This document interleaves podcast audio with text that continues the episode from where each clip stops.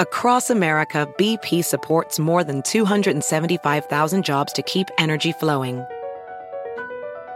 Jobs like updating turbines at one of our Indiana wind farms and producing more oil and gas with fewer operational emissions in the Gulf of Mexico. It's and, not or. See what doing both means for energy nationwide at bp.com slash investing in America. You might be right. It's simple, but something you almost never hear in politics today, with each side more concerned about scoring political points than solving problems. I'm Bill Haslam, a Republican. And I'm Phil Bredesen, a Democrat. We're former Tennessee governors, and we invite you to listen to our podcast, You Might Be Right. Join us and guests like Al Gore, Paul Ryan, Judy Woodruff, as we take on important issues facing our country. Listen and subscribe to You Might Be Right, a new podcast from the Baker School at the University of Tennessee. Hola, bienvenidos al podcast de NTN 24. Estas son cinco cosas que pasaron hoy.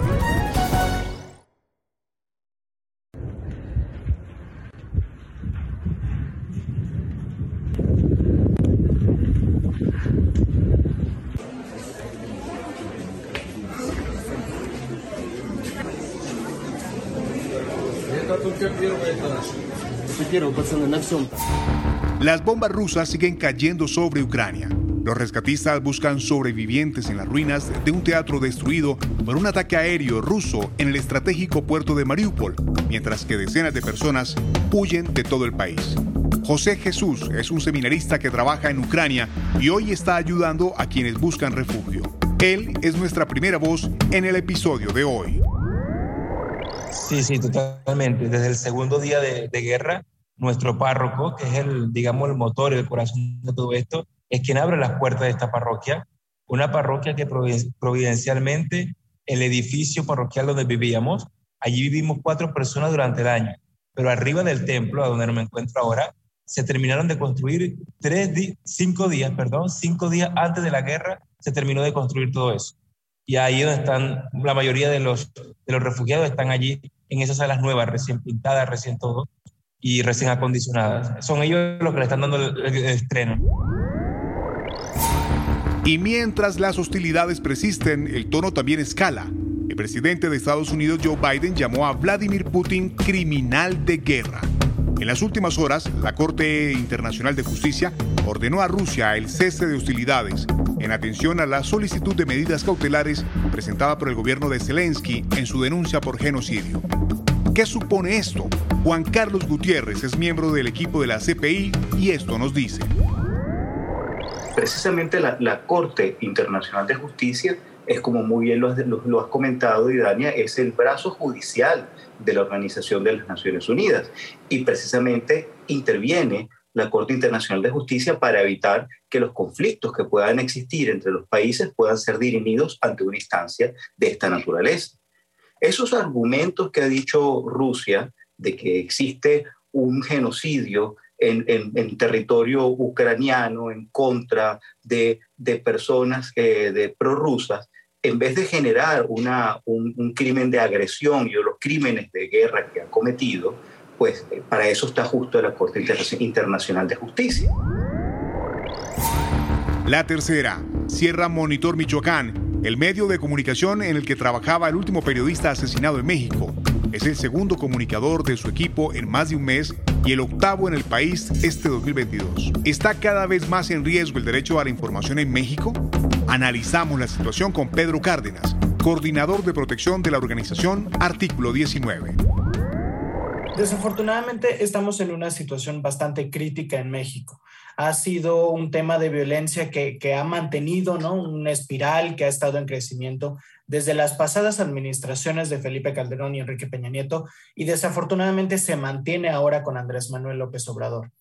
En este sentido, algo que vemos es eh, que estamos documentando alrededor de 14, eh, perdón, una agresión cada 14 horas en, eh, en México, lo cual estamos hablando ya de un clima de miedo, un clima de censura, en el cual la misma prensa, como bien comentaban, pues en algunos momentos decide inclusive dejar de, dejar de producir noticias, dejar de reportar, o empezar a cubrir temas que no tengan que ver con la situación, ya sea de la corrupción, de la inseguridad o de otro tipo de circunstancias políticas.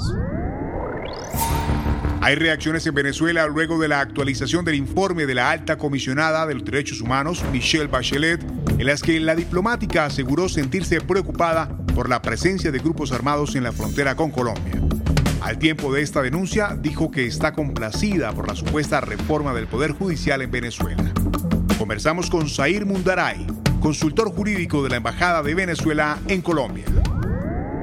Este es el más inconsistente, el más, el más falto eh, de, técnica, de metodología, utiliza un lenguaje absolutamente complaciente, exalta logros del régimen que son absolutamente inconsistentes y que no pueden ser demostrados, y yo creo que en definitiva se inscribe dentro de la agenda de normalización que la dictadura tiene. Eh, creo que raya en la complicidad. Yo, es altamente preocupante que una agencia de Naciones Unidas como la Oficina de la Alta Comisionada haya producido este informe en los términos en que está escrito. La palabra víctima no aparece en el. Ya con eso eh, eh, eh, te puedo manifestar la inmensa preocupación que podemos tener todos los venezolanos. La palabra presos políticos no aparece en el informe y además exalta eh, temas, por ejemplo, como la reforma del sistema de justicia, que no ha ocurrido nada eh, a favor realmente del sistema de justicia, donde se están eligiendo unos magistrados a puerta cerrada por una Asamblea Nacional con un solo signo político, dominada absolutamente por, por, el régimen,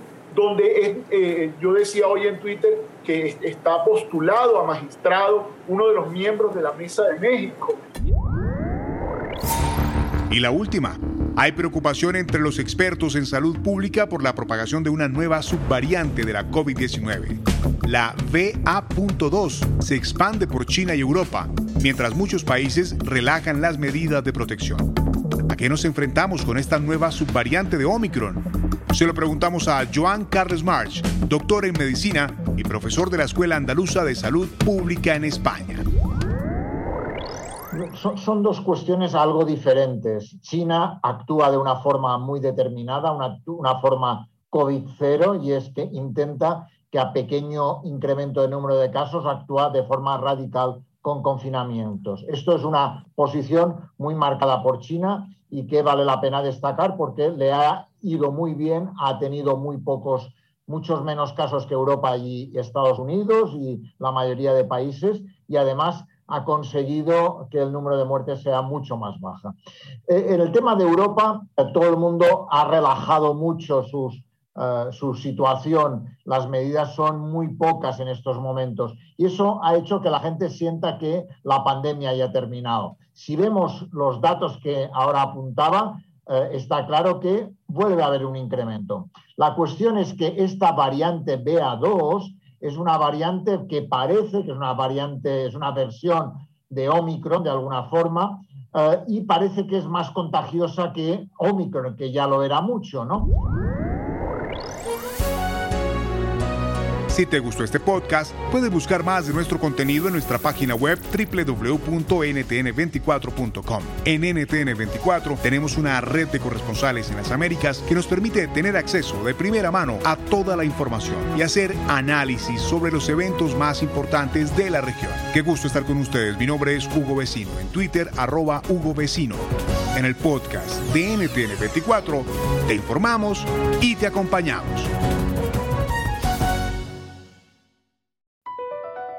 Across America, BP supports more than 275,000 jobs to keep energy flowing. Jobs like building grid scale solar energy in Ohio and producing gas with fewer operational emissions in Texas. It's and, not or. See what doing both means for energy nationwide at bp.com slash investing in America. Is America's primary system working? Is the Electoral College still the best process for electing a president? Could a third party candidate ever be successful? In a new season of You Might Be Right, former Tennessee governors Bill Haslam and Phil Bredesen gather the country's top experts to explore these issues and more as we approach the 2024 presidential election. Listen to You Might Be Right, a new podcast from the Baker School at the University of Tennessee, available now wherever you get your podcasts.